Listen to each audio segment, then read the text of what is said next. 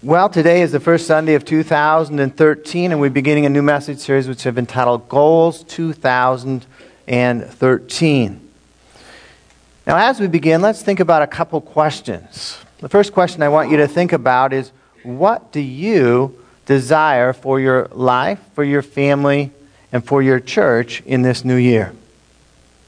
What do you desire for your life, for your family, and for your church in this new year? Are you thinking?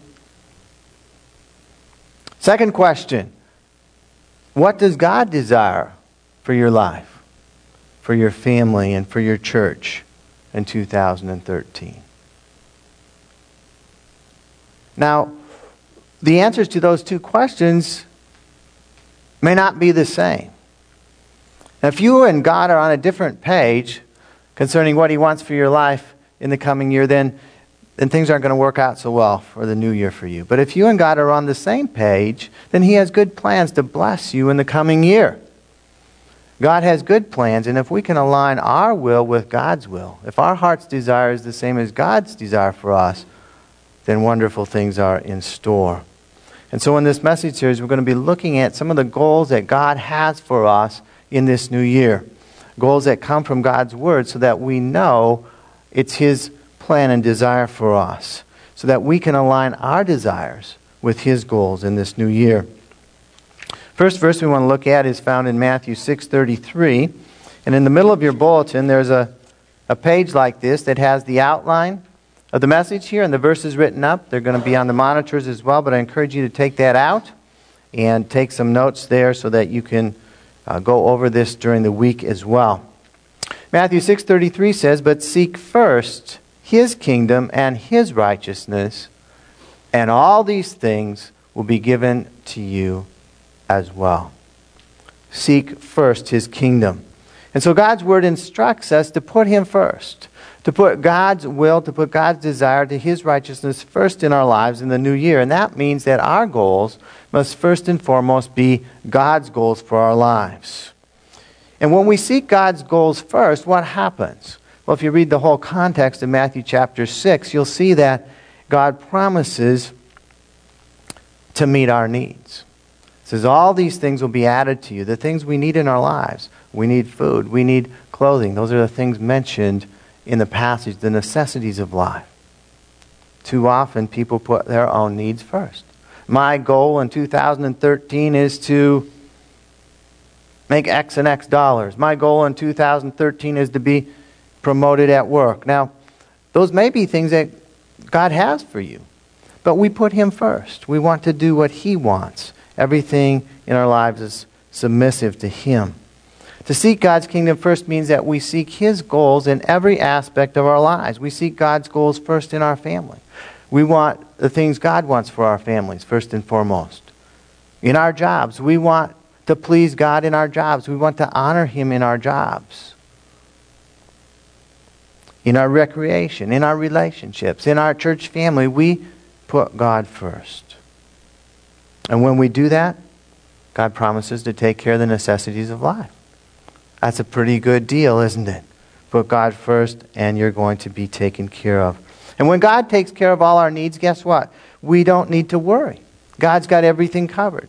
Of course, the whole passage in Matthew 6 talks about not worrying. Verse 34 says, Therefore, do not worry about tomorrow, for tomorrow will worry about itself. Each day has enough trouble of its own. So we don't have to worry about tomorrow because God's going to take care of us as we put Him first in our lives.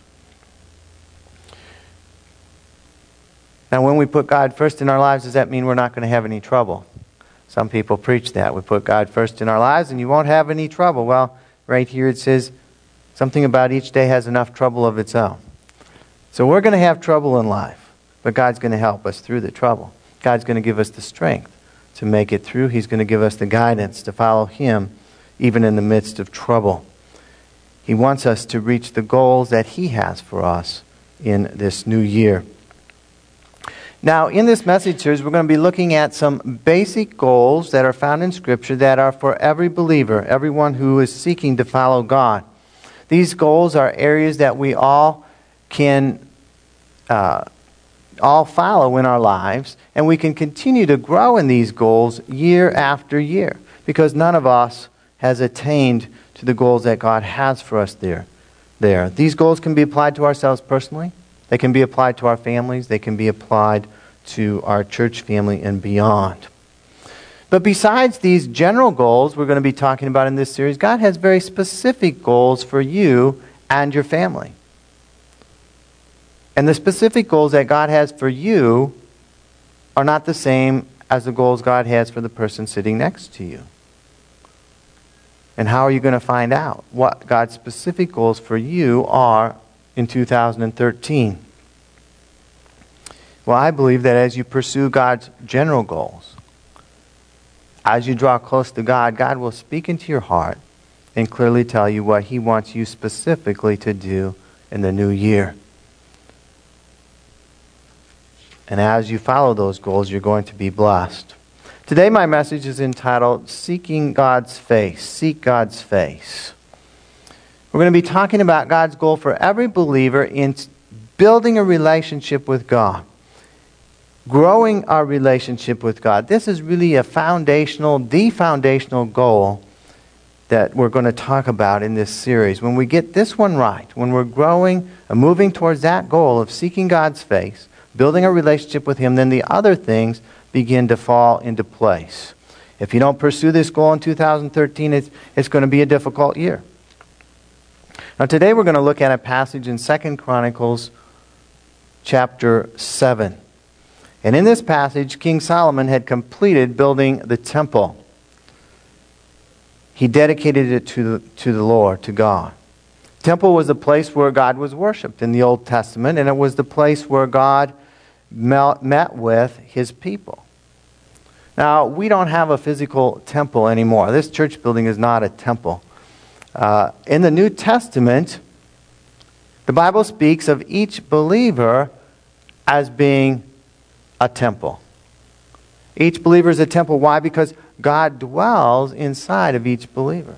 God speaks of a church family, not the building, but the people of the church as being a temple because God dwells in the midst of his people when they meet together.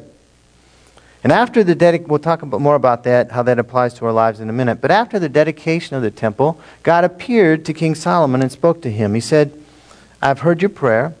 I've chosen this place for myself as a temple for sacrifices. And God has chosen each believer for himself. If you're a believer here this morning, God has chosen you for himself, a place for him to dwell.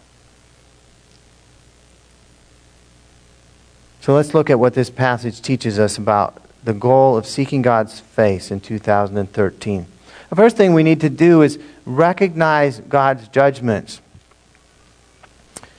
He begins in verse 13, the next verse, and God speaking to King Solomon. He says, When I shut up the heavens, so there is no rain, or command locusts to devour the land, or send a plague among my people.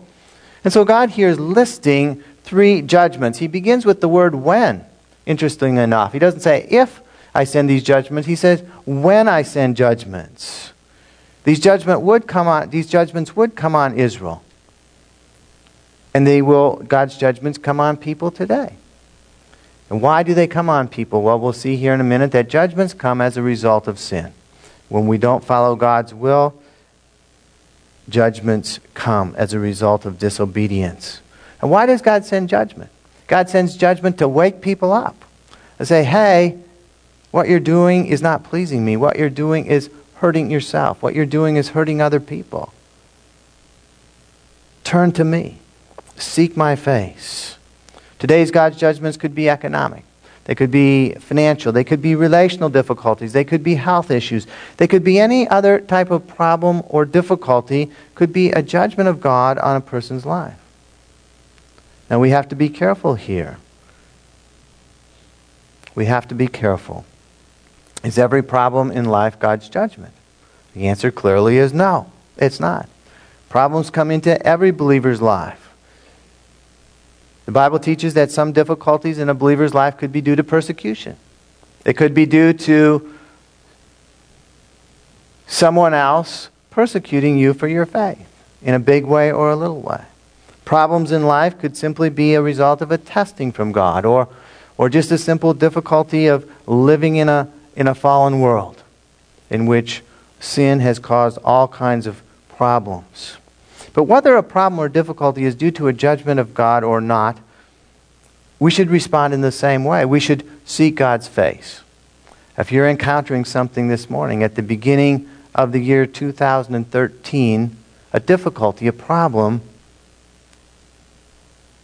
you need to seek God's face. What is our first response when something negative comes into our lives? Unfortunately, many people tend to want to blame someone for the problems in their lives. Sometimes we look for another person to blame. Well, they're the ones that caused my problem. Sometimes people blame God Himself. I've met many people who are bitter and angry be- at God because of things that have happened in their lives. But we need to look at ourselves first and ask the question if there's a problem and difficulty in my life, have I, have I sinned? Have I done anything that could have brought God's judgment into my life? If we've done something, the Holy Spirit will show us and help us to repent and make it right. We're going to talk more about that in, in a minute. But in the scripture passage we're looking at today, the difficulties mentioned by God, when these things happen,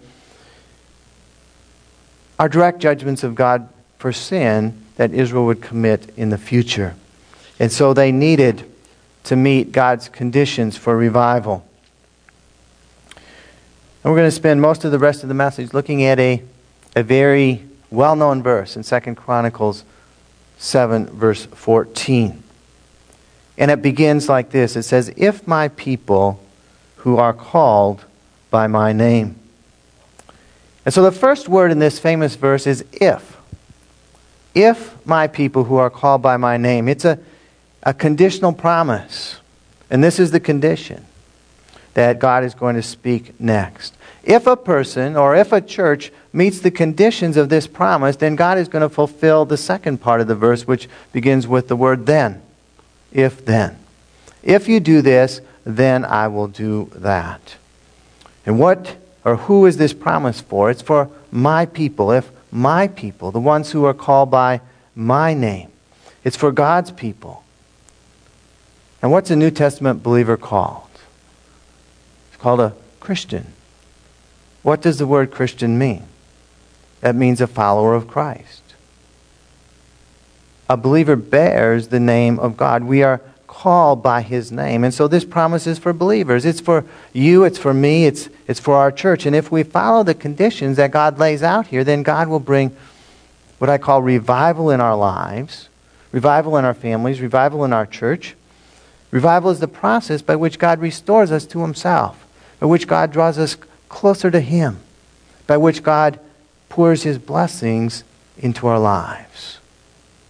How many want more of God's blessing in your life? I do. So let's look at the four conditions laid out here for revival. The first one is to humble yourself. If my people who are called by my name will humble themselves.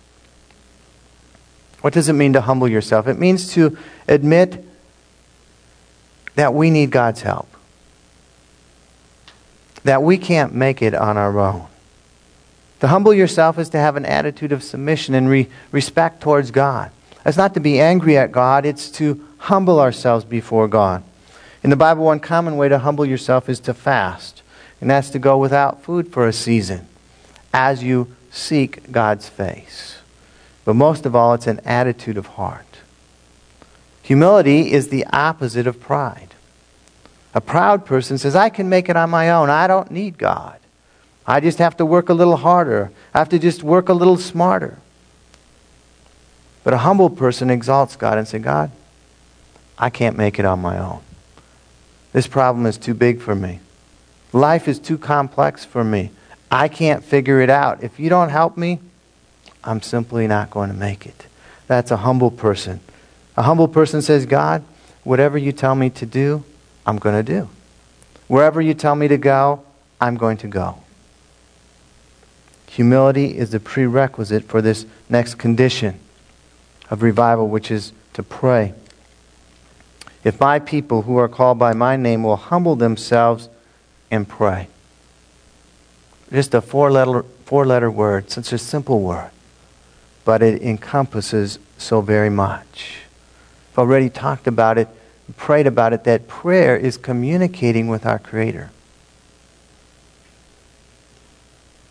Communicating with the infinite God who created us. That's what prayer is all about as a friend. To pray is to worship God.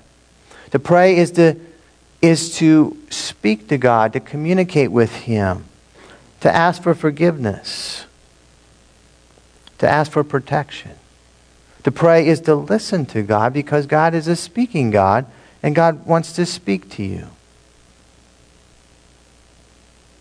He wants you to hear His voice. Too many people try to pray without humbling themselves. A humble person doesn't demand things of God. A humble person doesn't say, God, you have to do this. A humble person doesn't tell God what to do. God, you should do this because I think this is the best thing to do. A humble person prays as a, as a young child, simply asking their father to do for them what he really wants to do. So the prayer of a humble person is first and foremost what God wants. The Bible teaches us to pray in Jesus' name. And so often we just tack that on the end of a prayer. But what does it really mean? Is it just three words at the end of a prayer? No, it means that the whole context of my prayer, what I'm praying for, is for Jesus. I'm praying for what He wants, first and foremost. I'm praying in His name, not simply things for our comfort or for our pleasure. Next, we are to seek God's face. If my people who are called by my name will humble themselves and pray and seek my face. So, what does it mean to seek God's face? Well, when you speak to someone face to face, when you make eye contact, that's the closest kind of communication, isn't it? You're speaking face to face. There's something about being together with somebody that's a little bit different than sending an email, right? Or something about sitting next to somebody, looking into their eyes, and talking to them that's a little different than talking on the telephone, isn't it? It's face to face, the most intimate type of communication. And so to seek God's face is to want to draw close to Him, to engage with Him, to, as it were, feel God's emotion, to hear God speaking to us, to let God know how much you love Him, how much you need Him, how much you want to follow Him. It's, it's a seek to hear Him better. It means to tell the Lord, Speak, Lord, for your servant is listening. I want to hear you speak because whatever you tell me to do, I will do. Not I'll think about it and see if it meets with my goals for 2013. No, what you tell me to do, I'm going to do. And finally, to seek God's face is to repent of wickedness. If my people who are called by my name will humble themselves and pray and seek my face and turn from their wicked ways. You know, to seek God's face is to run towards God with everything you have. And if you're running towards God with everything you have, you're, you're really turning from wickedness because those are at the opposite ends of the spectrum. If you're running towards God, you're turning away from wickedness. You, if you're not turning away from wickedness, you're not seeking God's face. And when this passage, God is saying that Israel's wickedness, the things they'd done wrong, or they would do wrong in the future, would result in drought. It would result in pestilence. It would result in plague. And so they needed to turn away from their sin. Of course, we don't have time to go through the whole history of Israel in the Old Testament, but this happened over and over and over again. the people of Israel would turn their back on God and the judgments would begin to come. And they would get worse and worse until Israel would finally humble themselves, begin to pray, to seek God's face, to turn from their wicked ways, and then God would remove his judgments and begin to pour his blessing upon them. And the same is true for us today. They needed to turn away from their sin. To repent or to turn away from sin is not simply saying, I'm sorry. I'm not saying I'm sorry. A lot of people are sorry because of the trouble God brings into. I'm sorry, God, of all this trouble this has brought into my life. Well, of course you're sorry that you had all this trouble, but that's not just repenting. Repenting is turning away from the sin and asking God to help you stop it, to not do it anymore. That's what true repentance is. And as a person seeks God's face, the Holy Spirit will reveal to you things in your life that you need to change, that you need to turn away from. The Bible teaches that every person sins. None of us is perfect. If a person says they're perfect, that they sin not, they're not telling the truth. Even as believers, we have sin in our lives, and it brings various difficulties and problems. And when God reveals in your life a sin, don't minimize it. We tend to minimize it. Oh, that's just a little thing. Everybody is doing that. I know people that are doing far worse. We tend to minimize it. Don't try to cover it up. Just repent. Just turn away so God can bless you. So, what kind of goals does God have for us in 2013 regarding seeking his face. I'm going to talk about a few. And you listen to what God has to say to you as well. Personally, God wants you to meet with him in prayer every day. I believe there shouldn't be a day that goes by for a believer that we shouldn't meet with God.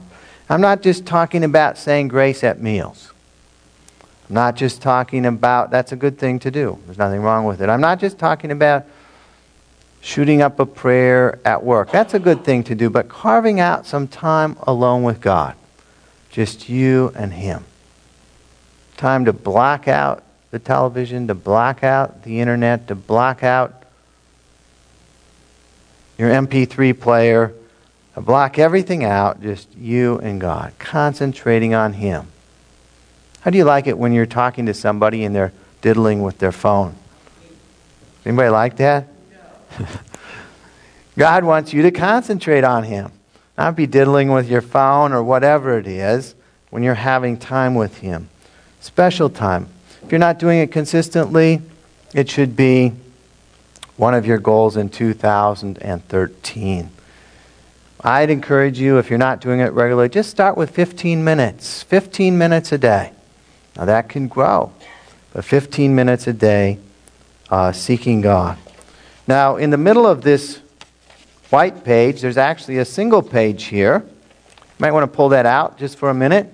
Just a half page. I would like you to look at that.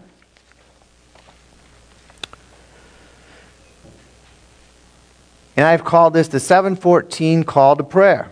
And it has 2 Chronicles 7:14 listed out for you there. In beginning today, Sunday, January 6th, I put down different phrases here. I've got the four conditions. In a minute, we're going to talk about the four things that God promises to do. And I encourage you just to take this this week and every day use some of these bullet points to spend some time in prayer with God concerning these things and the other things that you have to talk to God about. Begin the new year right. Begin this week spending time with God every day. I believe every person here can find 15 minutes to spend with God. If God leads you to fast this week, this first week of, of January, follow his leading. What about family goals? We talked that's a personal goal of seeking God's face, a personal goal of prayer 2013. What about family goals? A beginning, beginning goal for 2013 would be for you and your family to have a time of prayer together at least once a week. Now, it could be more. Probably should be more, but let's just start with once a week if you're not doing it. If you're married, it would be you and your spouse together, spending some time together, praying together, seeking God together. If you have children at home, it could be uh, the parents and the children seeking God together, spending time, some serious prayer time, at least once a week. What about a prayer goal for our church? As a church, we need to seek God's face together for His blessing upon us, that we would be more effective for Him.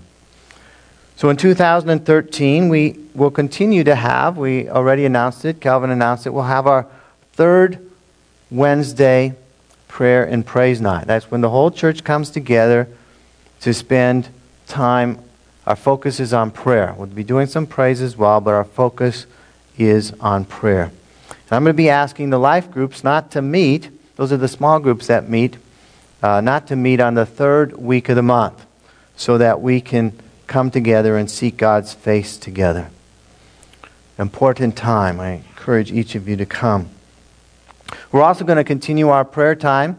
We'll have it this morning right at the end of the service here today.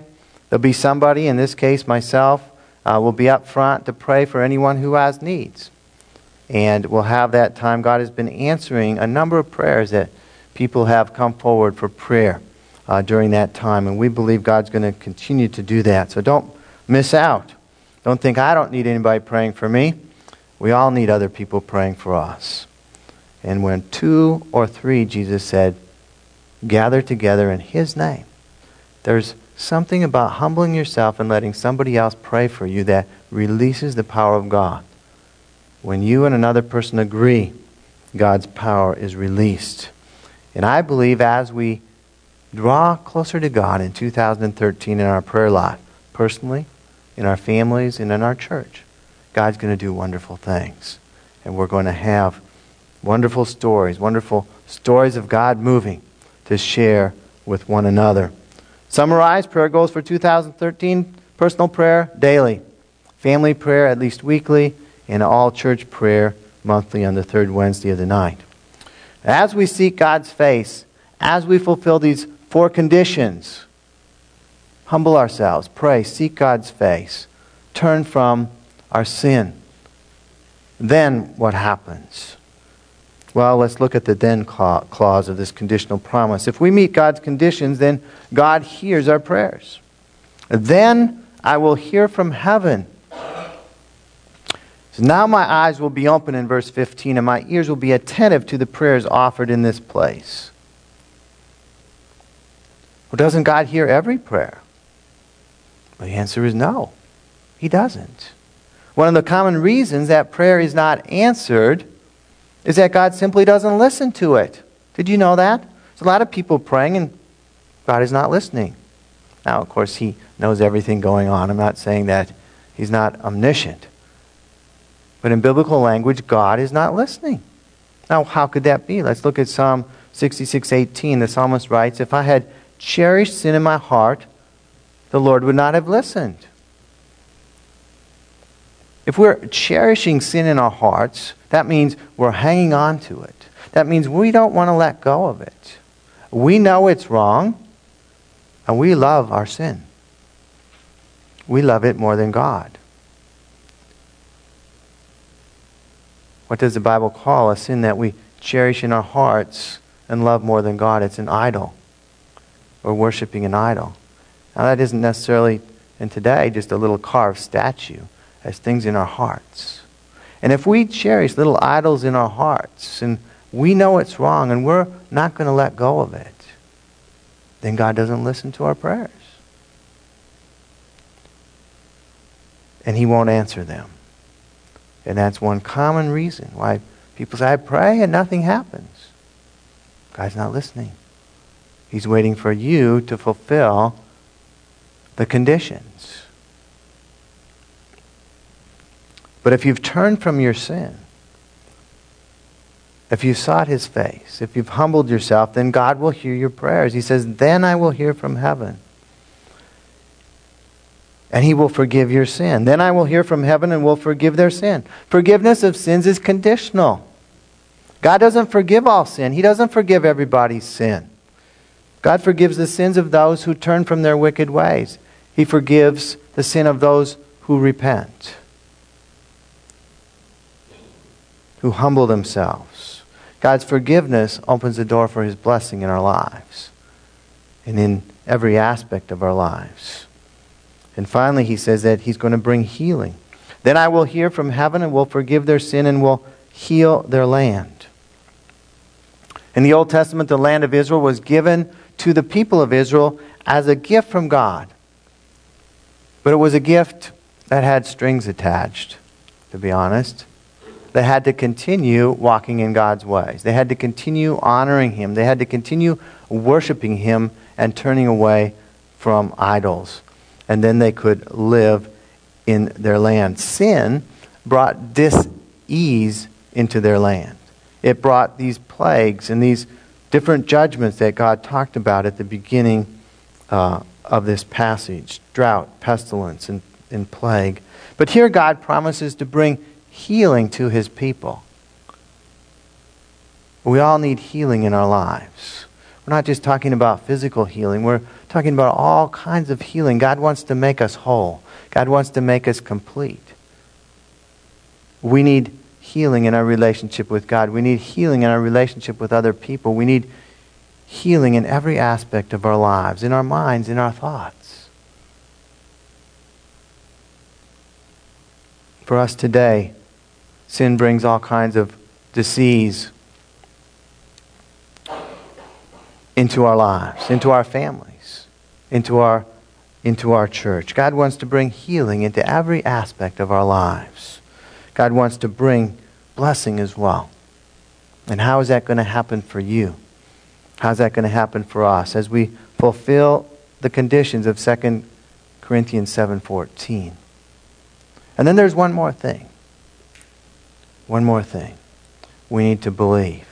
We need to have faith that what God has promised he will do. When God says, "If you do this, then I will do that," that God will fulfill his promise that God will bring healing and blessing into our lives. And so in 2013, let's agree to seek God's face in a new way. Wherever you're at in your walk with God, let's move it forward. Maybe you feel like you're a 1 on a scale of 1 to 10. Let's move it to a 2. Or maybe you think you're an 8. Let's move it to a 9.